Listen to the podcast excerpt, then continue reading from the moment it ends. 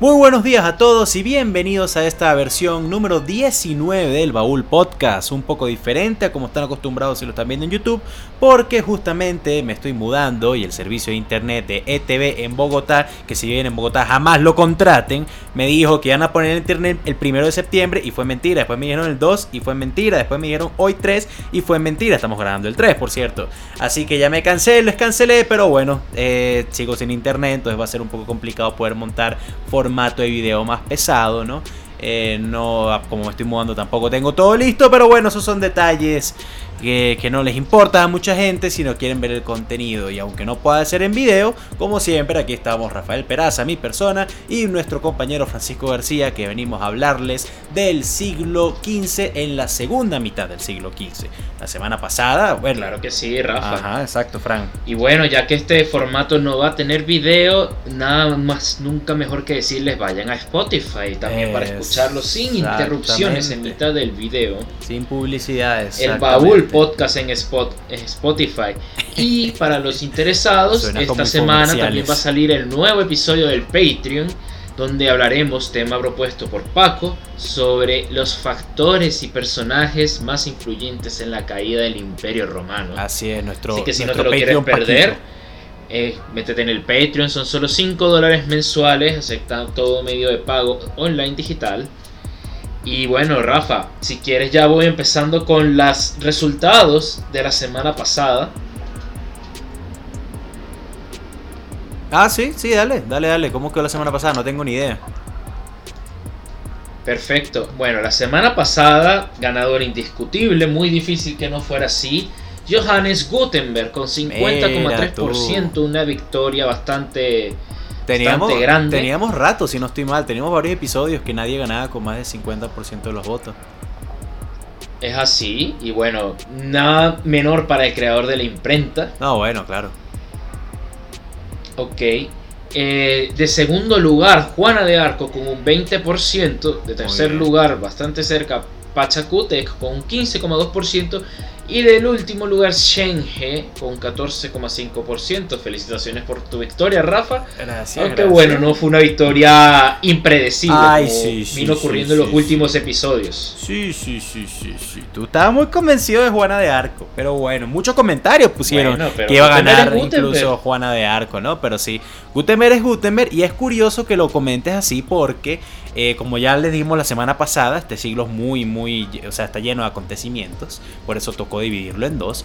Y se dice, o sea, siempre se ha discutido cuándo se acabó la Edad Media. Y se dice que hay tres, eh, eh, tres acontecimientos eh, que se pueden debatir, que esos fueron los momentos en que se acabó la Edad Media y comenzó el, digamos, no el renacentismo todavía, sino un resurgir del mundo, ¿no? Dichos ya estamos en el, en el renacentismo. Exactamente. Y dichos tres acontecimientos que siempre, eh, que siempre se discuten fueron la invención de la imprenta, que ya lo hablamos justamente con, con Gutenberg, y los otros dos vamos a hablar el día de hoy, que es la caída de Constantinopla por el Imperio Otomano de mano de Mehmet II, Mehmet II, perdón, uno de mis personajes, y el otro es justamente el descubrimiento de América, de parte de Cristóbal Colón, uno de los personajes de Frank.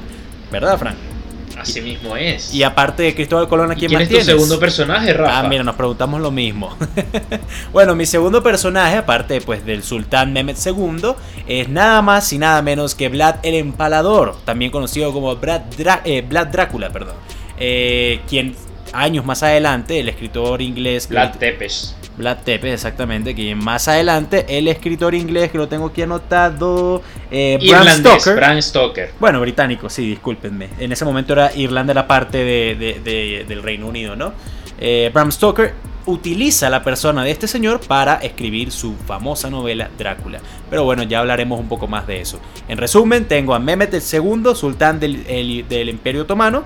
Ya hablamos de uno de sus antecesores en episodios anteriores, ¿no? El fundador del Imperio Otomano, Osman. Osman primero. Exacto, y tengo a Drácula, Vlad el Empalador. Tú, Fran, entonces ya dijimos que tienes a Cristóbal Colón y también tienes un... Yo tengo a Cristóbal Colón, personaje ampliamente odiado por muchísimas personas en América Latina. Cosa que es relativamente nuevo, porque a nosotros nos enseñaron y estábamos en el colegio haciendo las obras de teatro de La Pinta la Niña de Santa María y toda esa pendejada, ¿no? Claro, que no son ni tres carabelas, eran dos carabelas y un nado, pero eso lo hablaremos más adelante. y Ah, mis segundos ah. personajes muy relacionados a todo esto, pero que también hicieron más cosas. Por primera vez vamos a hacer algo distinto y son como son dos personajes que van literalmente ligados mano. por la mano, Sí, sí, sí. de la mano. Y por la mano voy a hablar como un personaje conjunto a los reyes católicos de España, Isabel, prim- Isabel la Católica y Fernando II de Aragón. Exactamente, de hecho mucha gente sabe quiénes son los reyes católicos y no se saben los nombres. Eh, así que eh, es, un poco, es un poco diferente como tú mencionas, pero me parece bastante justo, ya veremos qué opina la gente, de en el caso de que sean una pareja de personas que, que vayan literalmente de la mano, podamos hablar de ellos como un solo personaje, ¿no? Así es, así es. Eh, pero bueno, creo que Bueno. Rafa, si quieres empiezo yo. ¿Y con qué empezamos? Eh, bueno, vamos a empezar primero con los Reyes Católicos, ¿te parece? si Antes de al no tengo- descubrimiento de no- América. No tengo ningún problema. Me parece bien. Muy bien.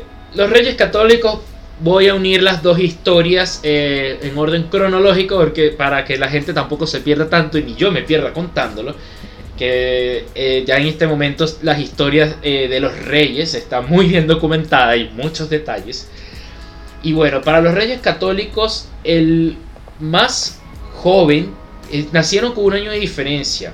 Isabel I de Castilla nació el 22 de abril de 1451 en Medina del Campo, perdón, en Madrigal de las Altas Torres.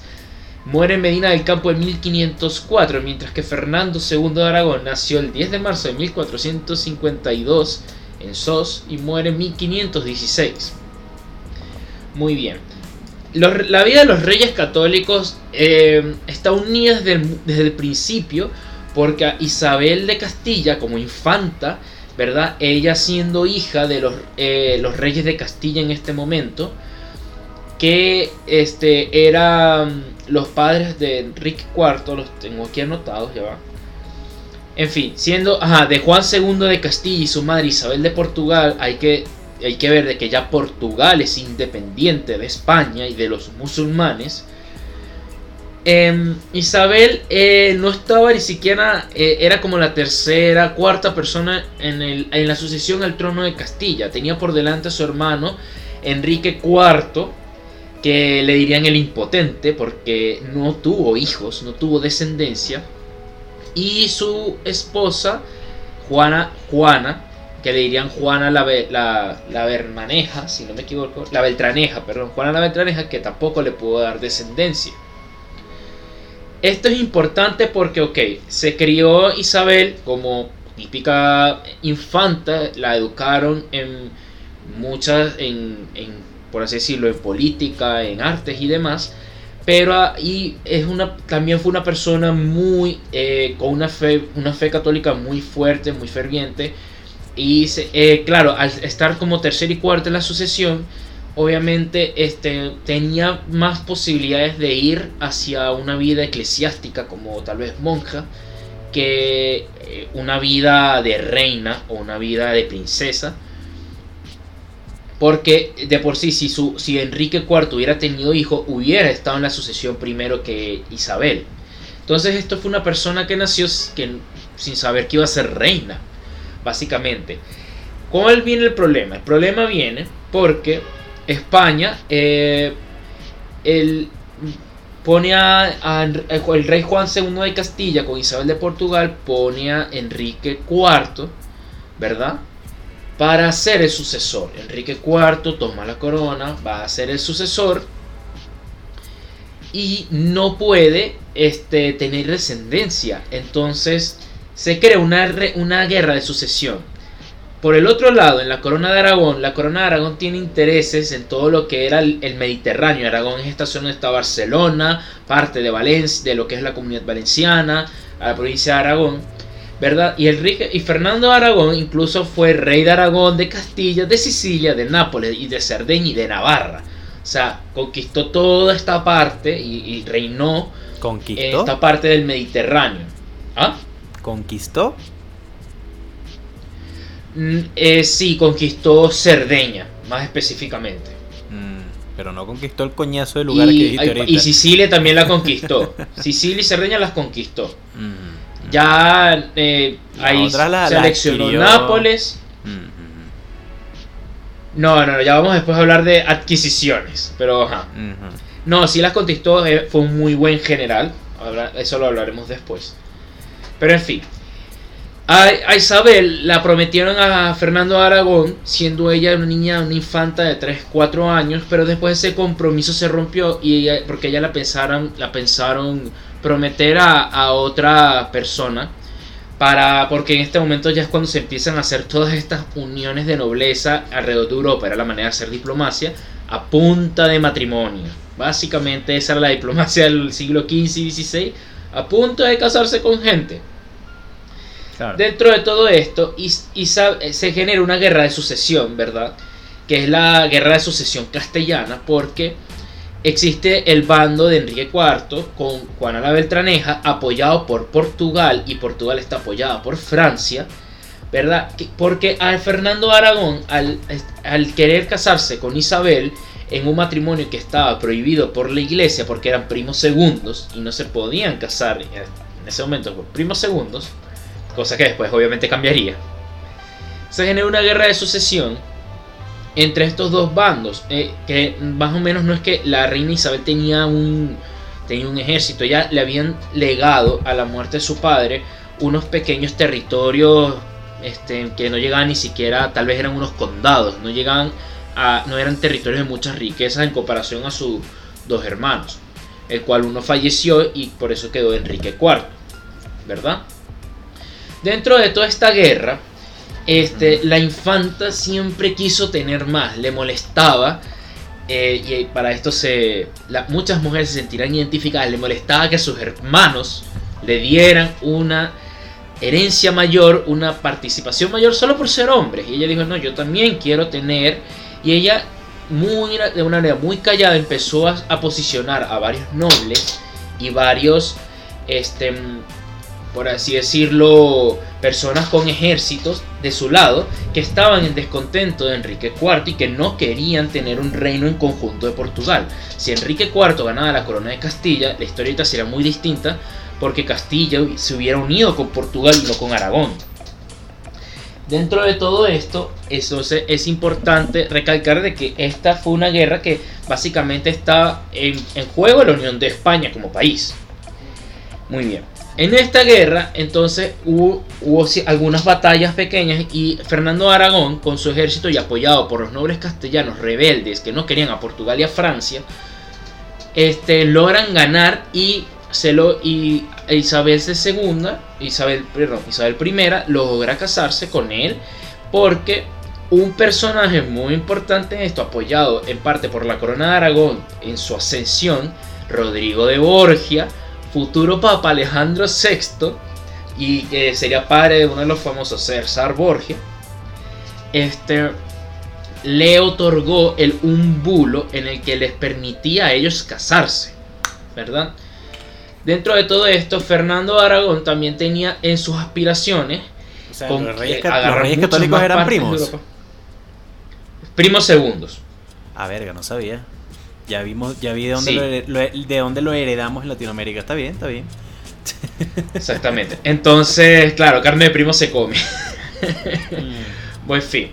Entonces, este, este, esta guerra eh, luso-castellana, esta guerra de sucesión, termina con el Tratado de Alcazobas en Portugal, el cual básicamente llegó el Papa y dijo, ok, vamos a firmar la paz, está bien, la corona de Castilla se la queda Isabel, ¿verdad? Como, como sucesora, la nombraron a ella la sucesora oficial de la corona y se va a casar con el rey Fernando. Ella va a ser reina consorte de Aragón, no fue reina de Aragón como tal, legalmente por la ley sálica, pero ella va a ser la reina de Castilla, que en estos momentos era el territorio más importante en España, que era Castilla, Asturias, todo el norte de España, excepto Navarra y el País Vasco.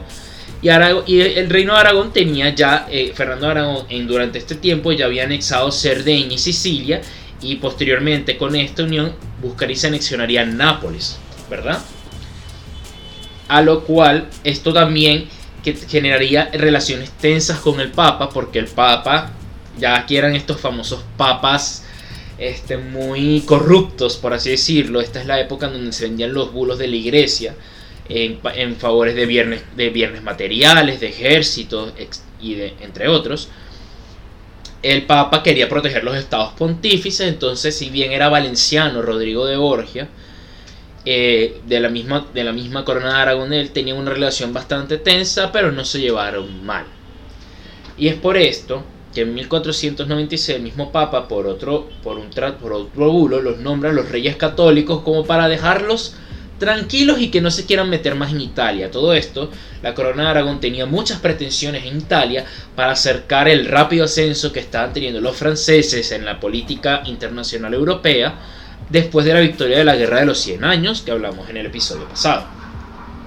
Este tratado de Alcazovas que se firmó en Portugal es muy importante porque sería el primer tratado que divide el Océano Atlántico.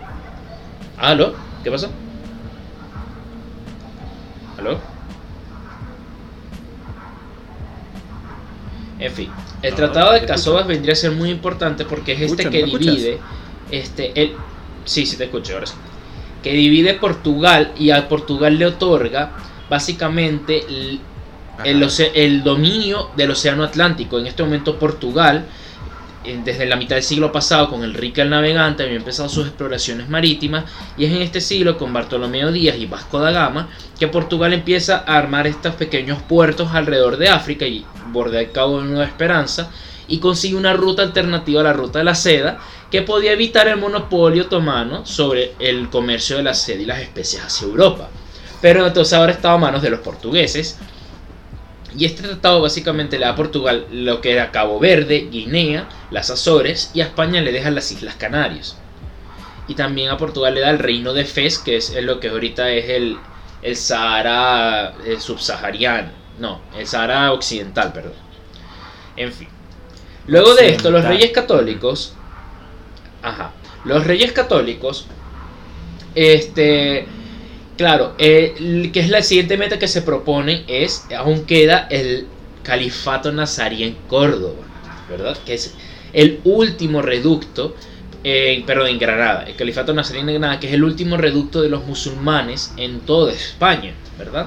Que estaba justo en esta punta que es Granada, y abajo de Andalucía, tenía el pedazo de Gibraltar, y eso era lo que queda de los musulmanes en toda la reconquista que se había tardado ya 400, 500 años desde que Don Pelayo la empezó por allá, ya lo hablamos hace como 10 episodios, y bueno, ya llegamos a este punto en el que España básicamente es eh, de mayoría católica.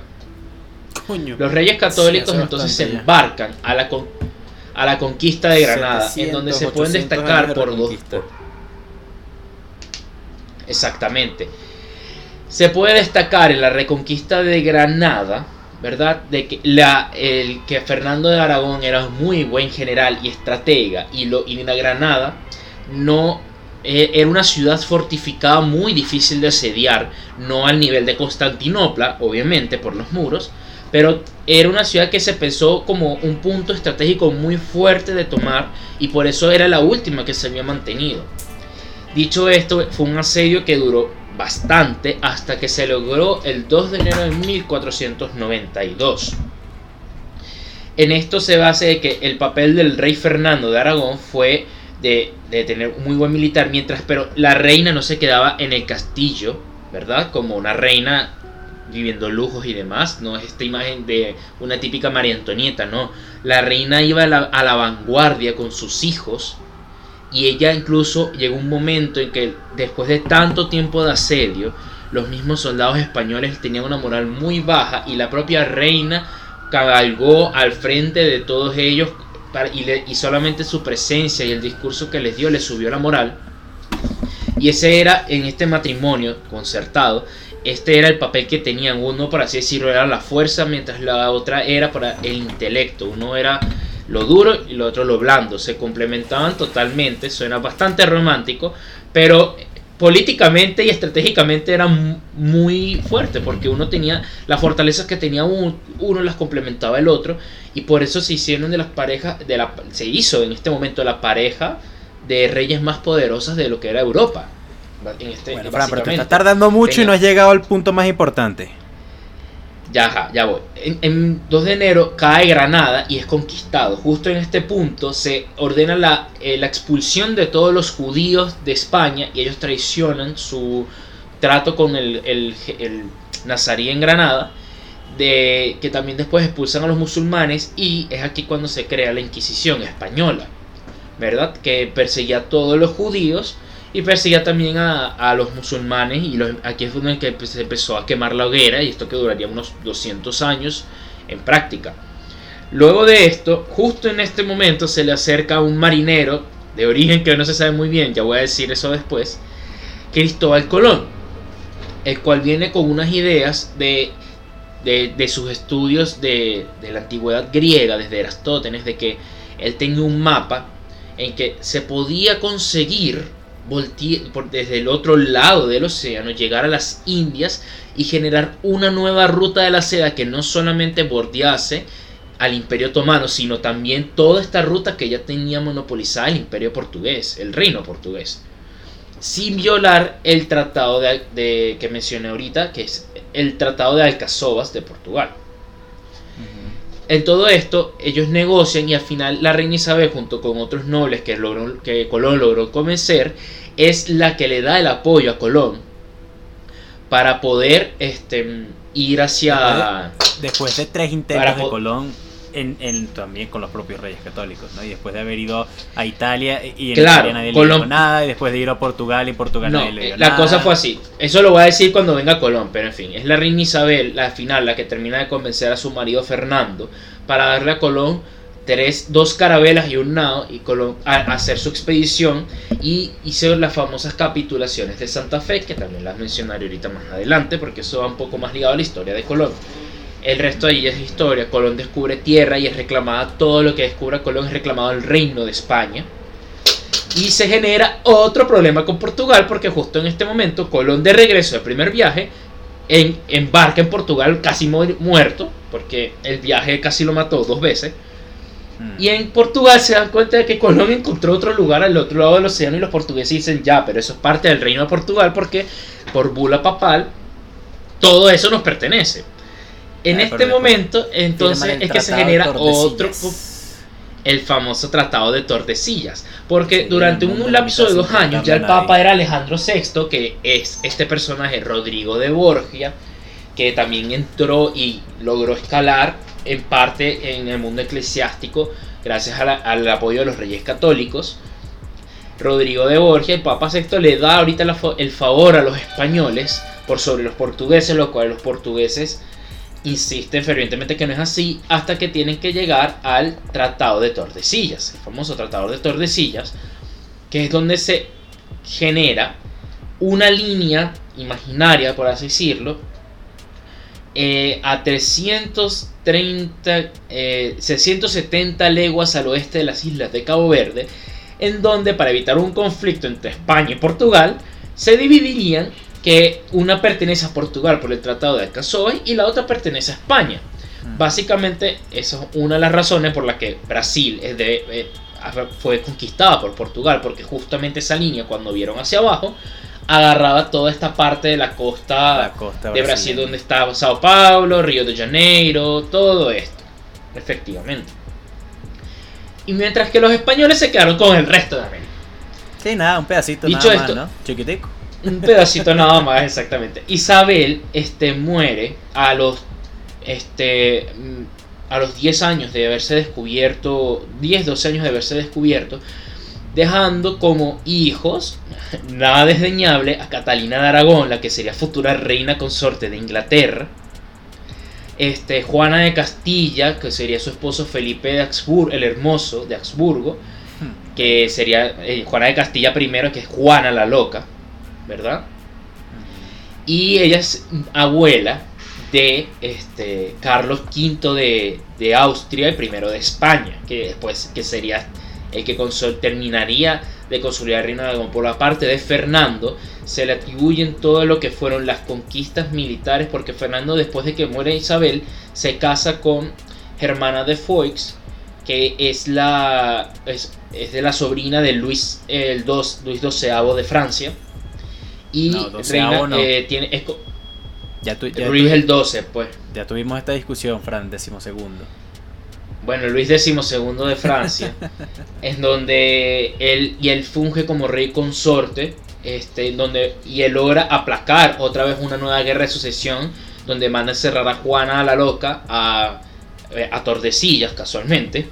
La manda a encerrar y muere encerrada. Felipe el Hermoso es rey como por unos meses y se muere. Mueve las cortes a Valladolid, en vez de donde estaban entre Madrid y Segovia. Y a Luis se le, a Fernando, perdón, de Aragón se le atribuye el también, en este momento justo, en que echaste a los a los musulmanes de España y por fin lograste consolidar a España. Portugal, bueno, se quedó Portugal ahí. Lograste consolidar tu alianza con Inglaterra, con parte de Italia que es tuya y con Austria, eh, encerrando diplomática y políticamente a Francia y a Portugal, que eran sus dos mayores enemigos. Y, a- y estas son las bases de la que sería el, el imperio español que vendría con su nieto, Carlos eh, V de Austria, primero de España, este famoso imperio español donde Son nunca se pone. Y esos son los reyes católicos. Y bueno, amigas y amigos, luego de 22 minutos de cátedra de Francia, algunos sigue por acá. eh, y si no se han ido todos, se me había olvidado decirles también al principio, se nos olvidó, Fran. eh, ya, ya te refuto un poco los reyes, pero te- esto toca decirlo. Que de esta segunda mitad del siglo XV, la persona más importante ya está decidida. Es, es- Es verdad. Eh, Leonardo, Leonardo da da Vinci, si Vinci. se lo olvidaba. Obviamente, sí, no, eh, como tuve media hora para pensar en todos mis errores mientras tú hablabas, eh, me acordé de eso, ¿no? Este, entonces sí, se nos había olvidado, eh, obviamente Leonardo da Vinci, si, lo- si alguno de los dos lo defendía totalmente, iba a ser una victoria de 80%, Aplastante, entonces, exacto, entonces no lo pusimos, eh, pero pues para que sepan que de esta segunda mitad la persona más importante es Leonardo da Vinci. Pero pues para que sea más entretenido, eh, hablamos de estos personajes, incluyendo a los aburridos reyes católicos, que sinceramente para mí no fueron más que otros reyes más. Tratado de Tordesillas, por, lo, por ejemplo, al final no valió nada, porque pues fue un tratado que se firmó entre España y Portugal y ya, se, se le supo culo lo que pensaban los franceses más adelante cuando se independizaran los holandeses este, y los británicos, que al final también eh, conquistaron la mitad del continente. Eh, lo de Cristóbal Colón fue un lechazo, sinceramente, como decimos en Venezuela, ¿no? Mucha suerte. Eh, y ya, realmente sí, reyes importantes en la historia, claro que sí, pero pues, la verdad creo que todo lo que hicieron... su, di- su dinastía siguió por toda Europa. Pero, Eso pero, pero cuánto, pero ajá, sí, su dinastía. bueno. Ya, lo mismo que tú dijiste de, de, de Rollo, que el, duque, el, pri- el primer duque de Normandía. Y que de Osman y de... Bueno, Ah, pero tú, tú siempre refutas lo contrario. No, no, no, está bien. yo no, está yo no bien. estoy diciendo lo que hicieron sus hijos, pero políticamente fueron muy inteligentes. Ah, pusieron pues, a España en tuvieron- el lugar de importancia. Sí, no, bueno, tú- tú- por lo que te digo, reyes decentes, para nada voy a decir malos. Muy buenos. Este, mucha gente dice que es gracias a ellos que, que se sacó a, lo- a los musulmanes de la península ibérica. Ellos habrán dado la última estocada, pero eh, el- lo- los musulmanes en Iberia ya estaban casi que totalmente... Ese argumento tuyo se te va a regresar ahorita con Constantinopla y los bizantinos, pero bueno. No, no, no, eso- ellos no fueron los últimos... Bueno, el punto, el punto, no sé, este... Ah. Esos fueron los reyes católicos, reyes normales para mí. Este, tuvieron suerte de tener buenos contactos al final y de tomar una que otra buena decisión en, en cuestión a ese con argumento se está medio, medio izquierdoso, ¿viste? Eso es suerte en tener los Mira, contactos. mira, este, hablaste 25 minutos contados sobre esta vaina, no pienso hablar más de ella. Hablé de dos personas a la vez, coño, es un No, récord. no me interesa. Considero un récord. Nah, chico, un huevo. Ay, perdí, no, esto no es Patreon, no podemos decir groserías, coño. Ah, Esa es otra razón para que estén en Patreon. En Patreon decimos bastante groserías porque pues, YouTube no nos desmonetiza. Pero bueno, habiendo cerrado con los reyes católicos, vamos a hablar de un personaje que cambió eh, hasta cierto punto la historia de las Balcanes, ¿no? Que es Vlad el Empalador, Vlad III o también Vlad Drácula, Vlad Tepes, tiene bastantes nombres, ¿no? Es interesante el nombre de Drácula, ya hablaremos un poco su relación con, el, te- el- el- el tema de los vampiros, ¿no? Pero Drácula significa hijo del dragón o hijo del demonio. Eh, hay, hay bastantes dudas sobre eh, el origen lingüístico de la palabra en rumano antiguo, ¿no? Pero, pero bueno, hijo del dragón o hijo del demonio. Se cree más que es hijo del dragón debido a que este señor, al ser monarca de Walaquia, lo que pues hoy en día es parte de Rumania y Bulgaria, se, se- se separa un poco ese, Walaquia. ese territorio, exacto. eh, era una, al ser pues monarca de Valaquia, ya hablaremos un poco más sobre eso, era parte de una nueva coalición de naciones eh, tanto cristianas ortodoxas como católicas que se enfrentaban a la expansión del Imperio Otomano de la mano de Mehmet II, del cual ya hablaré un poco más adelante, ¿no? Y dicha coalición que incluía pues a Bulgaria, que incluía a Rumania, ah, bueno, a Walaquia, que incluía a Serbia, que incluía incluso al propio Sacro Imperio Romano, se llamaba eh, ay, ¿cómo, ¿cómo, es que se llama? Algo del dragón, dame un segundito, ya te digo. Eh, el Consorcio del Dragón, imagínense, así se llamaba, la Asociación del Dragón. Eh, pero bueno, eso es para que tengan en cuenta de dónde viene, cuál es el origen lingüístico de la palabra Drácula, ¿no? Hijo del dragón, que era parte del consorcio de los dragones o del consorcio del dragón. Eh, tenemos problemas con el rumano antiguo y no soy experto en el tema, entonces tampoco voy a no voy a meterme en temas que no controlo o que no manejo por lo menos decentemente, ¿no? Sí, de vaina puedes con el español, no te metes con A duras penas, yo creo que manejo mejor el inglés que el español en algunos casos, pero sí, es totalmente, totalmente cierto eso. Pero bueno, este señor eh, nace en Valaquia, ¿no? Un año antes incluso que Mehmet II, eh, alguien con quien se enfrentaría bastante más adelante. Eh, y, a sus 11 años, si no estoy mal, no lo tengo anotado, creo que era 11 o era... No, sí, 11 años, aquí lo tengo exactamente. Es capturado por los otomanos, no por Mehmet II, porque todavía no era rey, sino por el papá de Mehmet II. Él, su papá y su hermano.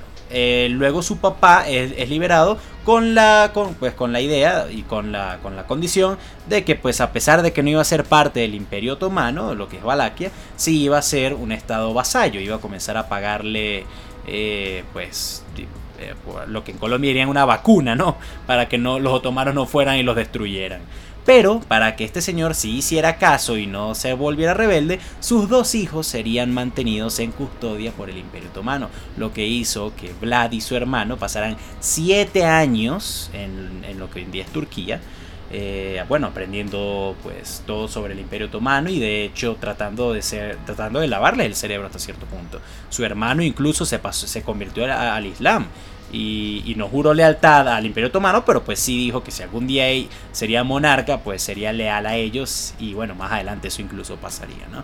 A diferencia de su hermano, Vlad quedó bastante resentido y juró venganza y juró que jamás se, arrodillaría de nuevo, una vez estuviera liberado, eh, ante el Imperio Otomano. Y dicho y hecho, cuando sale de cautiverio, eh, varios años después su padre muere y él hereda el trono porque pues era el hijo mayor y de paso era el único que seguía siendo cristiano ortodoxo, que era la religión principal en las Balcanes en ese momento, ¿no?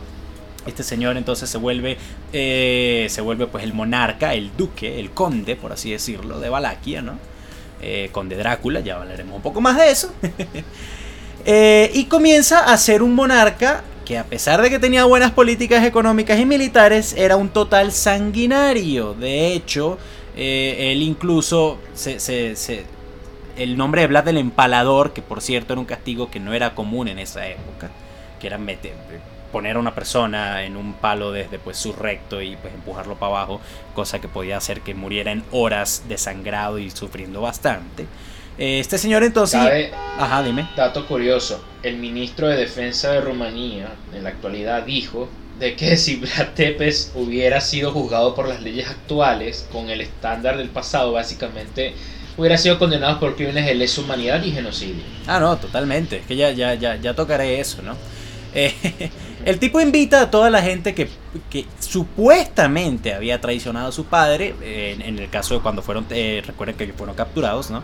En el caso de esta captura, ni siquiera se sabía si era de verdad o no. Los invita a todos a estas personas, a estos duques, por así decirlo, ¿no? A estas personas de poder y a sus familias, a un gran festín. Pues no había festín, amigos. Lo que hizo fue agarrar a todas las personas que supuestamente traicionaron a su padre y los empaló. Que fueron más de 25 personas en ese momento, y a, que eran personas muy importantes, y a su familia lo que hicieron fue hacerlos comer mientras veían a sus familiares sangrar y morir de tanto dolor, y luego fueron quemados todos, ¿no?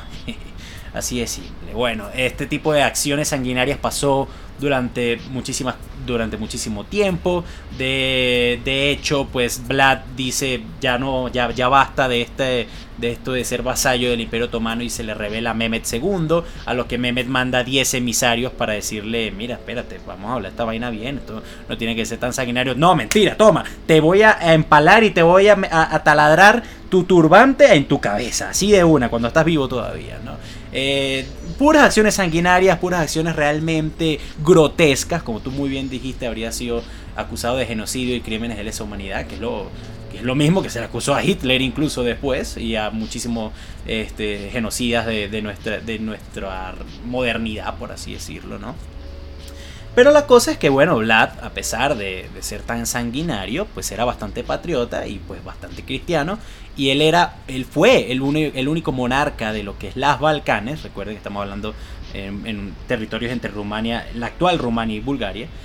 Y fue el único que se le frenó y que se le puso enfrente a los otomanos. Mm. Bueno, el único, el único con mucho poder, porque yo sé que el Papa después hizo una, cruzada y todo, pero este, fue, este era el estandarte del freno a los otomanos en las Balcanes, porque yo sé que en Grecia y en otras partes también había más freno. Dale, no, sigue, sigue.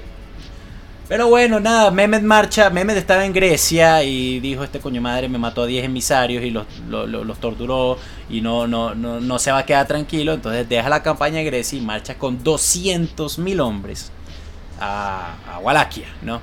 Vlad supuestamente solamente contaba entre 25.000 y 40.000 soldados que a pesar de también estar muy muy en desventaja numérica, pues eran soldados normales o incluso eran campesinos armados con con, con arcos, flechas, espadas y cuchillos. ¿no?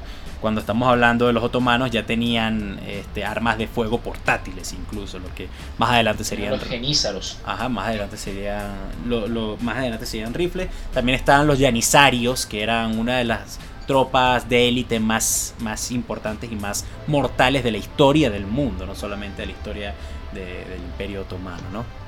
Que eran soldados que están entrenados desde que eran niños y que eran esclavos y solamente estaban hechos para la guerra, ¿no? Pero bueno, eh, Vlad sabía que no podía ganarle a, pues, a Mehmet, entonces comenzó a hacer lo que los rusos hicieron en la Segunda Guerra Mundial contra los alemanes, que donde atacaran los, eh, los alemanes, iba a decir ahora, donde atacaran los otomanos, ellos iban a destruir todo a su paso, iban a quemar los sembradíos, iban a, eh, envenenar los pozos, iban a atacarles de forma, o sea, ataques guerrilleros, ¿no? De hecho, Mehmet incluso escribe, eh, Mehmet del sultán otomano, recuerden, que la conquista de Valaquia iba a ser la más difícil de toda su carrera y efectivamente lo fue. Pero al final Mehmet logra conquistar Valaquia, ¿no? Eh, porque bueno, eran 200.000 soldados con rifles prácticamente, cuando pues recuerden, eran campesinos que se hacían soldados por el otro lado. Eh, al final Vlad de todas formas logra hacerle mucho daño, se gana el propio respeto de Mehmet, eh, lo, manda a, al final lo logra capturar y, Vlad se iba a, suicidar para no ser capturado cuando le dicen que bueno, no, no te vamos a matar. Eh, al final, bueno, Vlad es encarcelado, liberado, puesto de nuevo en el trono de Valaquia, pero se iba a volver a revelar a los otomanos. Al final lo que los otomanos hicieron fue mandar a, mandar a su hermano a matar a, Vlad o sea, su hermano menor, recuerden que era musulmán, eh, toma el poder otra vez en Valaquia y le manda la cabeza en una bandeja de plata a Mehmet. ¿Para qué? Para hacer la cabeza empalada en Istambul, anteriormente llamada Constantinopla. Bueno, eso es la historia de Vlad, realmente. La cosa es que a pesar de ser un monarca importante en la historia, su mayor logro y su mayor legado, porque no fue un logro propio incluso, fue cuando justamente el señor que ya habíamos mencionado, Bram Stoker, escribe y se basa en la historia de este señor, en, sus costumbres, en su forma tan sanguinaria de ser, para escribir su novela Drácula, la primera novela sobre vampiros en la historia. De hecho, incluso no fue muy original el señor y plagió el propio nombre o, o sobrenombre de Vlad, ¿no?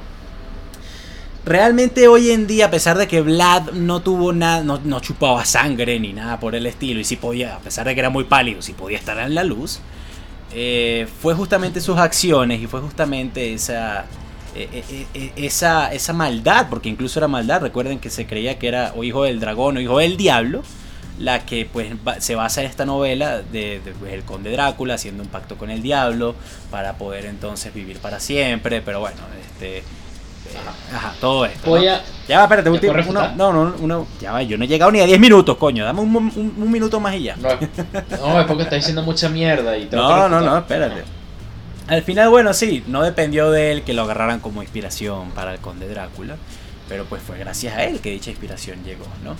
Y el decir que fue gracias a este señor que todo un género literario de videojuegos, de películas, de todo exista hoy en día, que son los vampiros, pues este, es bastante pesado, ¿no? A pesar de que gracias a él existe Crepúsculo, coño, hay muchas otras cosas buenas. Así que este, me atrevo a decir que, que su legado y su influencia, pues coño, sigue bastante latente el día de hoy, ¿no? A ver, Frank, cuéntame, ¿qué me vas a decir?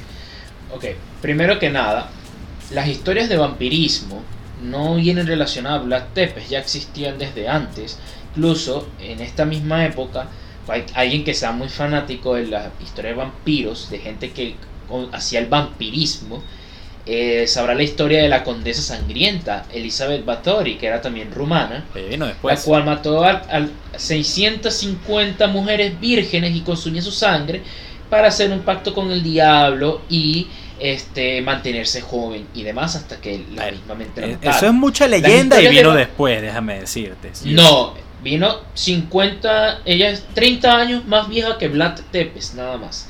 Las historias de vampiros es parte de la mitología en esta región, en la región de los Balcanes y en la región de Rumanía. Sí. Bram Stoker, la verdad, para escribir Drácula solo se basó en cuentos de vampiros. Lo único que agarró de Vlad y se sabe por registro fue el nombre. No sabía la historia de Vlad como tal. Este, él simplemente agarró el nombre, le sonó bien y él creó una historia totalmente ficticia, agarrando ciertas cosas de Valaquia y ciertas y el nombre de Vlad, más nada. Eso es básicamente, pero los vampiros y todo esto vinieron aparte. O sea, ya era algo que ya existía y no fue creado a partir de la imagen No, de tú- Vlad tú Tepes, mismo dijiste, Tú estás eh, diciendo. Tú mismo dijiste, era leyenda urbana, claro que sí, no te voy a negar eso. Pero eran leyendas que no vinieron a, a partir de Vlad, ya eran leyendas como No, las brujas, eran leyendas, eran leyendas coloquiales y listo. Pero de todas Muy formas, fue, este señor el inf- Mira, y eso que tú me estás diciendo que solo agarró el nombre, coño. y- no, eso es pura paja también. Obviamente él sí sabía no, la eso no historia es paja, de revísalo. Ah, pues. No se la ¿Tú sabía. crees que no lo revisé? Yo también lo revisé y yo dije que Ah. no la sabía. Menos que lo busque la gente entonces. Lo busca la gente. Según Elizabeth Miller Stoker, no sabía mucho aparentemente sobre Bart el Empalador. En Ujú, no fue la inspiración del Conde Drácula. ujú. Pero bueno, solo el no. Lo segundo, ¿tú sabes de casualidad quién es el nombre de Juan Unyadi? Punjabi. Unyadi, Juan Unyadi. No, no tengo ni idea. Muy bien, Juan Unyadi fue el que de verdad le pegó los golpes duros militarmente a Mehmed II. Mehmed II cuando intentó conquistar Belgrado en Serbia, entonces porque tienen que entender una cosa, Valaquia está en esta zona al lado del Mar Negro, eh, justo entre Rumanía, Serbia y, Hungría. Juan Unyadi era gobernador regente de Hungría y invadió Valaquia en 1447 y, y Vlad tuvo, fue rey en tres ocasiones y en dos las depusieron, ni siquiera los otomanos, los mismos húngaros también los depusieron, que fueron los que hicieron las cruzadas también avaladas por el Papa contra los mismos otomanos que dos de estas cruzadas le hizo Juan Unyadi fracasaron, pero Unyadi no murió. Y algo que se le reconoce a Juan Unyadi es que le otorgó la primera derrota militar a Mehmed II, el cual, después de haber conquistado Constantinopla, quería ir a conquistar Belgrado con 200.000 hombres, y Juan Unyadi logró defender la ciudad muy bien hasta que Mehmed se tuvo que retirar con el rabo entre las patas y hacer como si nada pasó de lo humillado sí, que sí. estaba. Y eso es parte de la historia y también lo pueden buscar. Ah, está bien, está bien, está bien. Incluso Coño, tenía más poder en el momento que mismo, tenía más poder en el momento que eh, eh, Hungría era mucho más poderosa en ese momento que la misma Valaquia. Vlad era simplemente un loco que mierda que iba empalando gente porque Bueno. le mataron al papá. Y hoy en día, Y iba ¿quién- matando por aquí, iba el matando por allá, es y 500 listo. veces más famoso que Juan Unyavi acá de mencionar. Bueno, pero es que lo que estás diciendo Pero tú bueno, es mentira. no, no, es ¿cuál famoso. mentira. Vlad Tepes es famoso nada más porque lo pusieron por una historia de vampiros. Si no, hubiera sido un militar más de los tantos que hubiera habido en ese momento nah, jamás bueno. hubiera resaltado la Como historia. solemos decir, eso ya Eso dependerá todo. del criterio de la gente. Bueno, quiere Así ser. Creo que no tienes que, que ser tan profundo en la historia de Cristóbal Colón, ¿no? Creo que bastante gente se la sabe. Si quieres, hablemos de la controversia. Bueno, vamos a hablar. Ok, el Colón es verdad, ya todos se lo saben, supuestamente genovés. Tiene supuestamente cuatro orígenes en los cuales no voy a adentrarme porque es otro episodio.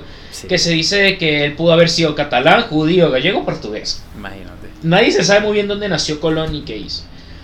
Colón se basó en todos estos este, escritos de Aristóteles, en que él y él creó un mapa, él mismo, del mundo que era mucho más pequeño de como es de verdad, y dijo de que del otro lado se podía llegar a las Indias, fue dando tumbos por eh, Génova, por Venecia, eh, por Florencia, no le quisieron dar plata, le dijeron que era un loco, fue para Portugal, porque los portugueses, claro, se estaban lanzando a conquistar todo el océano Atlántico, los portugueses le dijeron no te voy a dar plata porque eres un loco, llegó a España y le dijeron no te vamos a dar plata porque eres un loco, pero en España se quedó porque le dijeron necesitamos competir contra los portugueses, entonces nos puedes ayudar más bien, es para buscar este, algo que no sea tan loco y poder intentar encontrar la ruta de la seda. A lo que al final Colón se quedó mucho tiempo allí y convenció a la reina, como ya mencioné, ¿verdad? La corona de Castilla para ir al descubrimiento de América. Colón, ya como todos aprendimos en el colegio, no voy a adentrarme en eso, tuvo cuatro viajes. El primer viaje él llegó a las Bahamas, ¿verdad? Lo que se conoce como las Bahamas, donde hizo eh, a la isla de Guanajaní, que la bautizó San Salvador. Luego llegó a, a la isla La Española, que es la ahorita donde está República Dominicana y Haití. ¿verdad? Y este, luego de todo esto, en su segundo y tercer viaje, él recorrió el Caribe contra Guadalupe Martínica. En el tercer viaje, donde él entra, por así decirlo, al mainland, o sea, a la tierra continental. E incluso él al principio pensó de que verdad él había descubierto un nuevo continente, pero después se dijo que no, que esto eran las Indias. Él se, este, se quitó Si no, su estoy, idea. si no estoy mal, las islas del Caribe él pensaba que eran Japón y, y pensaba que bueno que el, no eran mainland- Filipinas, Indonesia. ajá, y que el continente normal ya era pues India, ¿no? era la India, exactamente. Este, y él, claro, él empieza, él bordea la costa del Golfo de Pari en Venezuela, el delta del Orinoco, y en el cuarto viaje él va por la parte que es Centroamérica en Honduras. Ok, ahora viene la controversia de todos. Colón es un sanguinario. Sí y no. A ver, Colón efectivamente no viajó solo, él viajó con mucha gente, entre los más importantes estaba Juan de la Cosa, el cual después, con los conocimientos de su viaje con Colón, traería un tal Américo Vespucio en Mm. sus viajes, otro marinero italiano. Ese sí sabemos que es italiano. Y este Colón, al momento de salir, Veneciano, él con los reyes católicos eh, eh, escriben algo que es las capitulaciones de Santa Fe, en donde básicamente a Colón, ok, lo que se le, lo que se eh, conquiste, porque lo- lo- la idea era conquistar este, como hizo Portugal, puertos y lugares para hacer una nueva ruta a la cédula. Lo que conquiste Colón iba a ser del reino español, pero le daba a dar a Colón los títulos de almirante, virrey y gobernador general de todos los territorios que descubriera. O sea, a Colón en la escalera social no es que tomó un ascensor, tomó un cohete. Ajá. ¿verdad? En este capitulaciones, claro, este, no sé, Colón no tenía ni idea de que iba a agarrar y descubrir América. Claro. Entonces, al final, él salió coronando. Pero Colón perdió todas estas capitulaciones porque este, él en el primer viaje dejó personas, marineros, para crear el primer asentamiento en la Española. Este, y entonces, para el segundo y tercer viaje, él llevó a un fray muy famoso también en la historia del, del, por así decirlo, la conquista de América, que es el fray Bartolomé de las Casas, que es de estas pocas personas que de verdad eh, quería la- los derechos de los, in- de, los, de los indígenas de la zona y que no sean tratados mal y demás. Por eso peleó mucho con Colón, porque Colón era un sanguinario, sí, pero no necesariamente con los indígenas nada más. Colón fue un sanguinario con todos. No, claro, de hecho. Colón como... De hecho, hay reportes de- Colón de, com- de cartas de Colón hablando, pero que esta gente, que, que lo que había en, la- en estas nuevas tierras, bueno, ni siquiera nuevas tierras, en lo que él había llegado eran animales que no merecían ser llamados personas y toda la vaina. Y ojo, estamos hablando, no, por un segundo, amigos españoles, no crean que, este, que al decir Colón nos estamos refiriendo a la ley española. Estamos hablando nada más No, de las acciones Colón. de Colón, exactamente. Exacto, o sea, Colón no- era, no era querido, obviamente, por los indios, por los indígenas, y tampoco era querido por los mismos españoles que dejó asentados. Colón en sus numerosos viajes sufrió muchísimos motines, sufrió que los logró sobrevivir de pura suerte. Eso sí, como que el, el Colón tenía cierta habilidad para para era un, un despotista, un nepotista total. Este, él ejecutaba a partes iguales a indígenas y a mismos españoles en sus tierras, porque por estas capitulaciones él era rey, básicamente, en estos lugares. Y los españoles al principio no, no entraron, cuando ellos empezaron a descubrir América en el primer viaje, no, no, no tuvieron ansia militar, no tuvieron mucho conflicto ni nada, ¿no? No es esto como super sanguinario que llegaron matando a todo el mundo, como dicen cierta narrativa de un presidente que no voy a mencionar. Sí, no, eso sí ya también es pura leyenda negra. Tampoco fue que llegaron ofreciendo cositas y se intercambiaron amuletos, espejitos. No, eso no fue tampoco tan así. Simplemente llegaron, vieron gente y es como intentaron hablar con ellos. Porque Colón de verdad pensó que llegaba a la India y en estos momentos eh, parte de Asia estaba gobernado por un gran Khan. Entonces mencionaba el gran Khan y no le entendían ni papa. Y de repente él vio que esta gente vivía un poco subdesarrollada, que tenían arcos, flechas, tenían ondas, piedreras. Y él empezó a ver que ya va, nosotros tenemos arcabuces y carabinas. Entonces, estamos más avanzados. Cabe aclarar también. Esto lo podemos dominar. Que, que eh, Colón, como tú dices, llega al Caribe, donde la, o sea, los indígenas que más, que más, eran, eran, los taínos. Eran los taínos, exactamente, y los taínos. Y los caribes.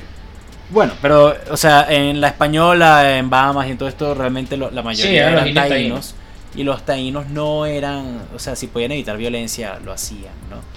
Entonces, por eso también no hay tanto derramamiento de sangre en esas primeras instancias. Exactamente. Y que ese, decirle que todo el derramamiento de sangre de lo que fue la conquista y colonización de América por culpa de Colón también es, una mentira, la verdad. Es, una, es una cosa que vino con los reyes subsiguientes porque España, en esto que yo mencioné de que se estaban posicionando como el rey importante, algo que no conté es que justo después de mandar a Colón y conquistar Granada, que todo fue en el mismo año, fue en 1492, España estaba a punto de quedarse quebrada. Y lo que lo salvó literalmente fue que Colón agarró a América y descubrió y dijo, miren, cuando en el tercer viaje, este, mire por en el cuarto viaje, pero aquí hay oro. O sea, en, Centroamérica hay oro. Incluso Colón estuvo a punto eh, cuando y plata. Cuando el Colón cuando pues, estuvo en Panamá, los indios mismos le dijeron como que si sigues por allá vas al Pacífico. O sea, en esta parte del estrecho panameño y pues Colón no les paró bola. En ese sentido no le, no le importó probablemente ni los entendió.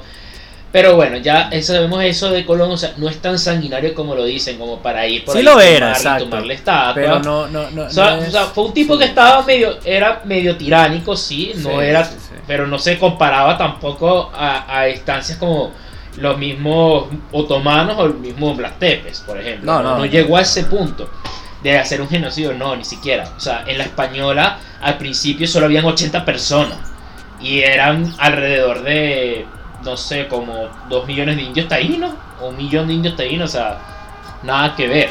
Esto vendría después y, y después de la muerte del mismo Colón. Eh, no, era el autor no era el autor del genocidio como tal, pero tampoco era como la película del francés este gordito que entonces el tipo llegó y ay que perdió exactamente que entonces el tipo era lo mejor y era súper bueno y todo el mundo lo amaba o sea era, una persona más de la época. En la época, cualquier reino llegaba a un lugar y la gente estaba menos desarrollada y te metían la ley de la fuerza, trabajar esclavizado. Ah, Los portugueses de todas formas, lo hicieron en Guinea, igualmente. no, claro, y si existe registro, de todas formas, como te digo, hay muchas cartas de Colón eh, denigrando a los indígenas, o sea, y, hablando pestes del lugar. Y de hecho, si no estoy mal, Colón muere pensando que no llegó a un nuevo continente. Eso vino después. Exacto, él, él por un momento lo pensó y después descartó la posibilidad y ya fue con los viajes de Vespucio, con Juan de la Cosa, que viajó con Colón, que se termina de ver, es como empieza a Vespucio a hacer el mapa. Claro. Este, Y dicen como que, ya va, mira, esto es grande. Incluso América no lo menciona Américo Vespucio por su nombre. 50 años, Eso viene después, por un error, si no estoy mal. No, no, un, un cartógrafo le pone como nombre este lugar América porque pues Vespucio fue el primero que lo empezó a dibujar, básicamente. Y estaban actualizando mapas y no sabía qué nombre ponerle. Sí, sí, sí, Dentro de todo esto, nos gusta o no, y eh, Rafa dirá, ¿tuvo un lechazo o no? Tuvo un lechazo. O sea, es indudable, es, o sea, es, es como Gutenberg, un one hit wonder, fue lo único importante que hizo en su vida. Pero es indudable que, bueno, tal no, no fue Colón el primero, no. hay registros de que supuestamente llegaron musulmanes andalusíes antes. se sabe que llegaron los, polinesios por el lado de Chile. Los vikingos, que en el Pleistoceno, obviamente, entre, lo que era Alaska y Rusia, eso estaba pegado. Se dice que, que incluso desde China llegó a. y otros marineros chinos también llegaron, supuestamente. Este, los, exacto, existen muchas teorías de, gente que llegó. Incluso hay una teoría de que también llegaron los cartaginenses. Ah, sí, los, bueno, no, los fenicios. Acuerda que los fenicios vinieron. Bueno, hay otra de los cartaginenses, o está escrito por. O incluso, incluso los propios griegos también se dice que llegaron. Claro, entonces, al final, eh, con, con, el, con, los avances que eso iba a llegar, esto iba a encontrarse. O sea, iba, indudablemente iba a llegar a alguien. Pero al final Colón fue lo que se le puede atribuir a Colón, aparte de que era medio loco tiránico, es que tuvo las bolas de, fastidiar a media Europa. Mira, que vamos para allá, que vamos para allá, que vamos para allá, que vamos para allá. Sí, sí, El tipo era persistente, eso no se lo voy a quitar. O sea, y al final este, se le reconoce incluso eso. Colombia se llama país por, por Colón, la Columbia Británica y Canadá es por Colón, igual que el Distrito de Columbia en Estados Unidos. Eh, eh, hay muchísimas ciudades llamadas Colón en toda América Latina. La moneda de Costa Rica es el Colón.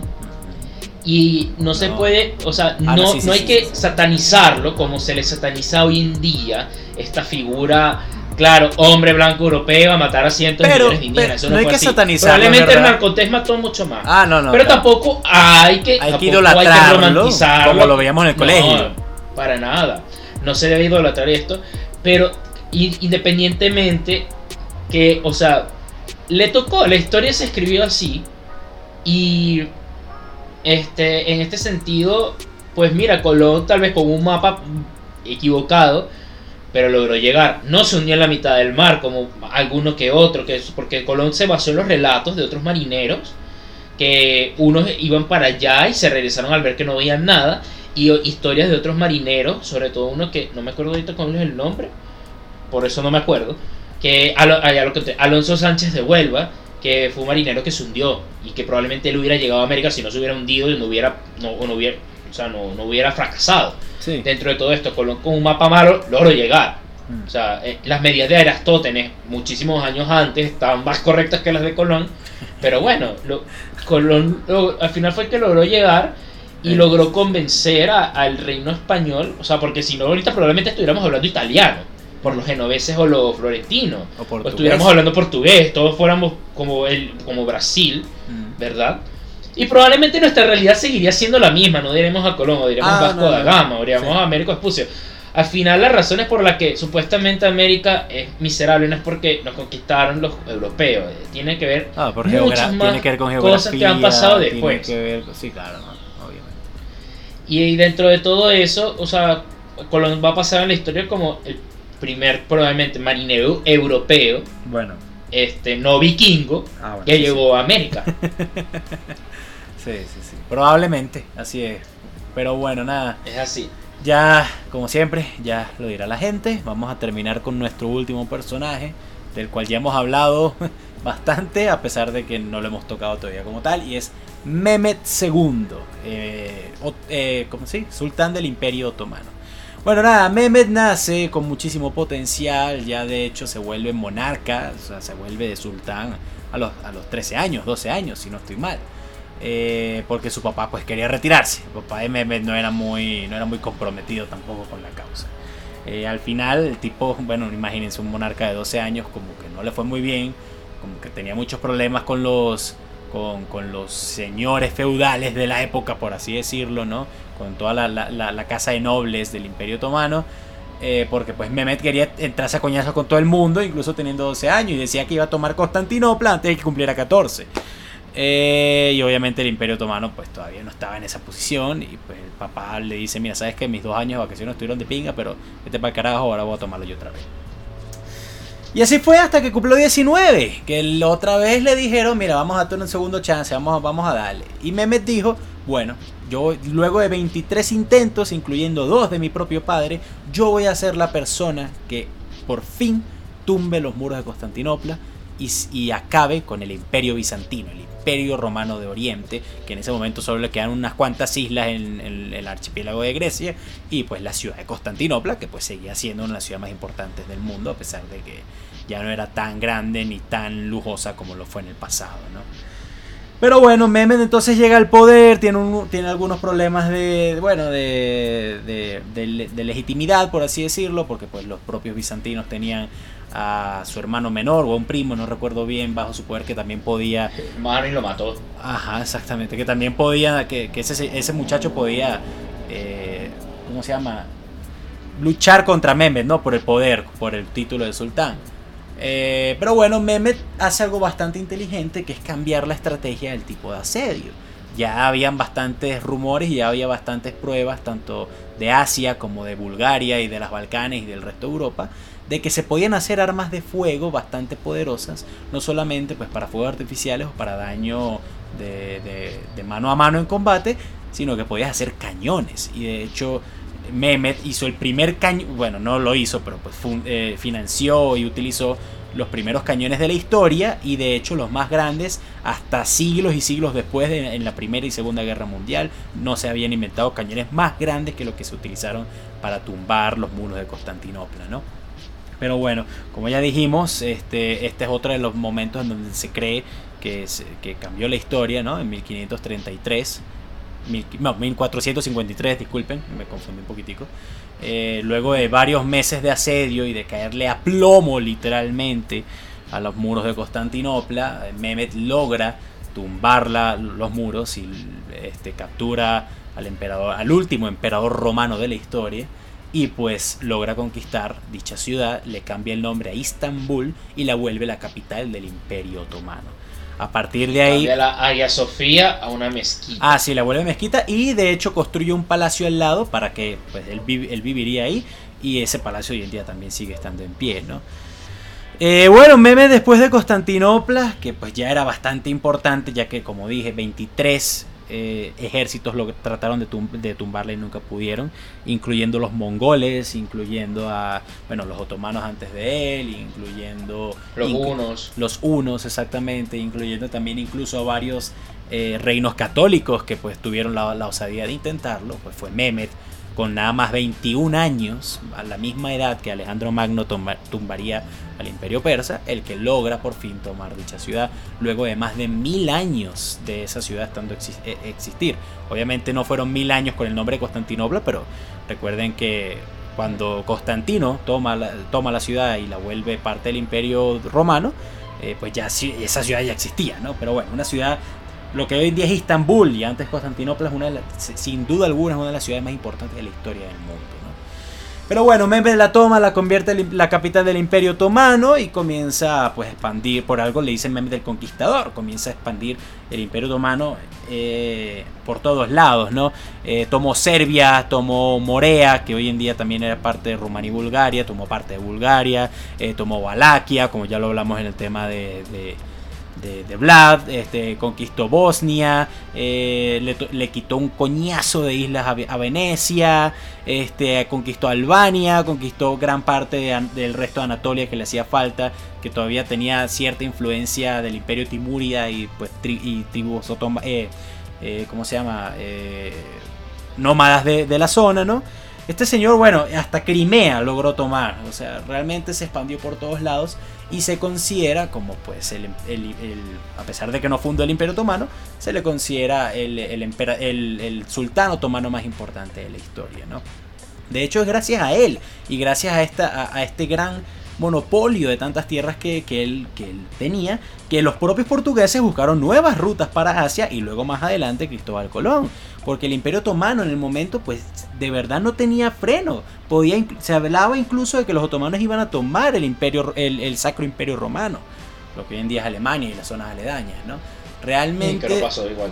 No pasó porque bueno, también tampoco fue tan fácil para, para él eh, pasar sin ningún problema. No tenía nada fácil. No, no, no, es que sufrió tenía, enemigos por, Serbia. tenía enemigos por todos lados, realmente. O sea, eh, incluso para los, agarrar Serbia. Incluso los mamelucos en, en, Egipto, en, Egipto lo, lo, detestaban. Porque pues a pesar de que él era musulmán, no, no, era, no era un fanático religioso. Los otomanos eran fieles a ellos mismos. O sea, ellos querían hacer su imperio. Eran musulmanes, sí, pero eso no, no, no era... No era su No tenían la ley musulmana, por ejemplo. Eh, una- no la tenían ley otomana Ajá, de, desde Osman. O sea, la ley Exactamente. tribal. era algo totalmente nuevo. Y eh, pues obviamente a los imperios de la antigüedad no les gustaban las cosas nuevas y mucho menos a los mamelucos que eran radicales musulmanes o, a- o al, o al Vaticano y al imperio romano, eh, Sacro Imperio Romano que también eran radicales pero católicos, ¿no? Entonces no, no era muy popular fuera del imperio otomano, pero pues este señor fue el que hizo que el imperio otomano de ser un imperio local de la zona, pues se convirtiera en una potencia mundial del momento. De nuevo, ellos controlaban todas las rutas de comercio, tanto marítimas como por tierra, para, para que los europeos pudieran llegar tradicionalmente pues, desde Europa hasta Asia. De nuevo, por eso fue que los portugueses tuvieron que buscar nuevas rutas, por eso fue que eh, los españoles tuvieron que buscar nuevas sea, rutas después. Los portugueses empezaron a buscar nuevas rutas. Era cuando se lanzó Enrique el Navegante a, a nave- O sea, con, Sí, es no, se dieron, pero sí, claro, europeo. se dieron cuenta que había más Claro, rutas, después pero- No solamente buscaban nuevas rutas por los otomanos, que también, porque los otomanos lo que frenaban sobre todo era el, la conexión terrestre con Claro. Asia. sí, no, Pero la conexión por el Mediterráneo es- también estaba jodida por los italianos, porque los venecianos eran los que controlaban eso porque tenían alianzas Claro, con pero- los con Pero los recuerda, recuerda que, que Mehmed le quita muchas islas a los venecianos y de hecho crea una nueva naval otomana y también comienza a tener mucho Sí, al final eso se acabó porque Venecia le compró la paz y siguió a Le Venecia le importaban los negocios, no era sí. No era un Venecia era un estado famoso por ser mercante, no era no era muy famoso por guerreros, no tampoco fue que fue A pesar fácil, de, a pesar no de que fue una, quitárselo ni nada. tenían una naval bastante envidiable también, ¿no? De hecho fue un Esta veneciano. es la época de los un condotieros veneciano, no mentira, fue un o sea, genovés, perdón, un genovés fue el, el- el que lideró. Los genoveses tenían la, la naval fuerte, Sí, sí, sí, los venecianos eran mercantes. Sí, sí, es verdad. es verdad. Esta era la época en Italia que hay que destacar que son de los condottieri. O sea, que son, Italia no tenía ejércitos como tal, como nación, eran puros mercenarios que se la pasaban contratándose. Sí, sí, sí. Eh, Italia era puro comercio en este momento. Pero bueno, Pero bueno. básicamente ese es Mehmed el Conquistador, Mehmed II.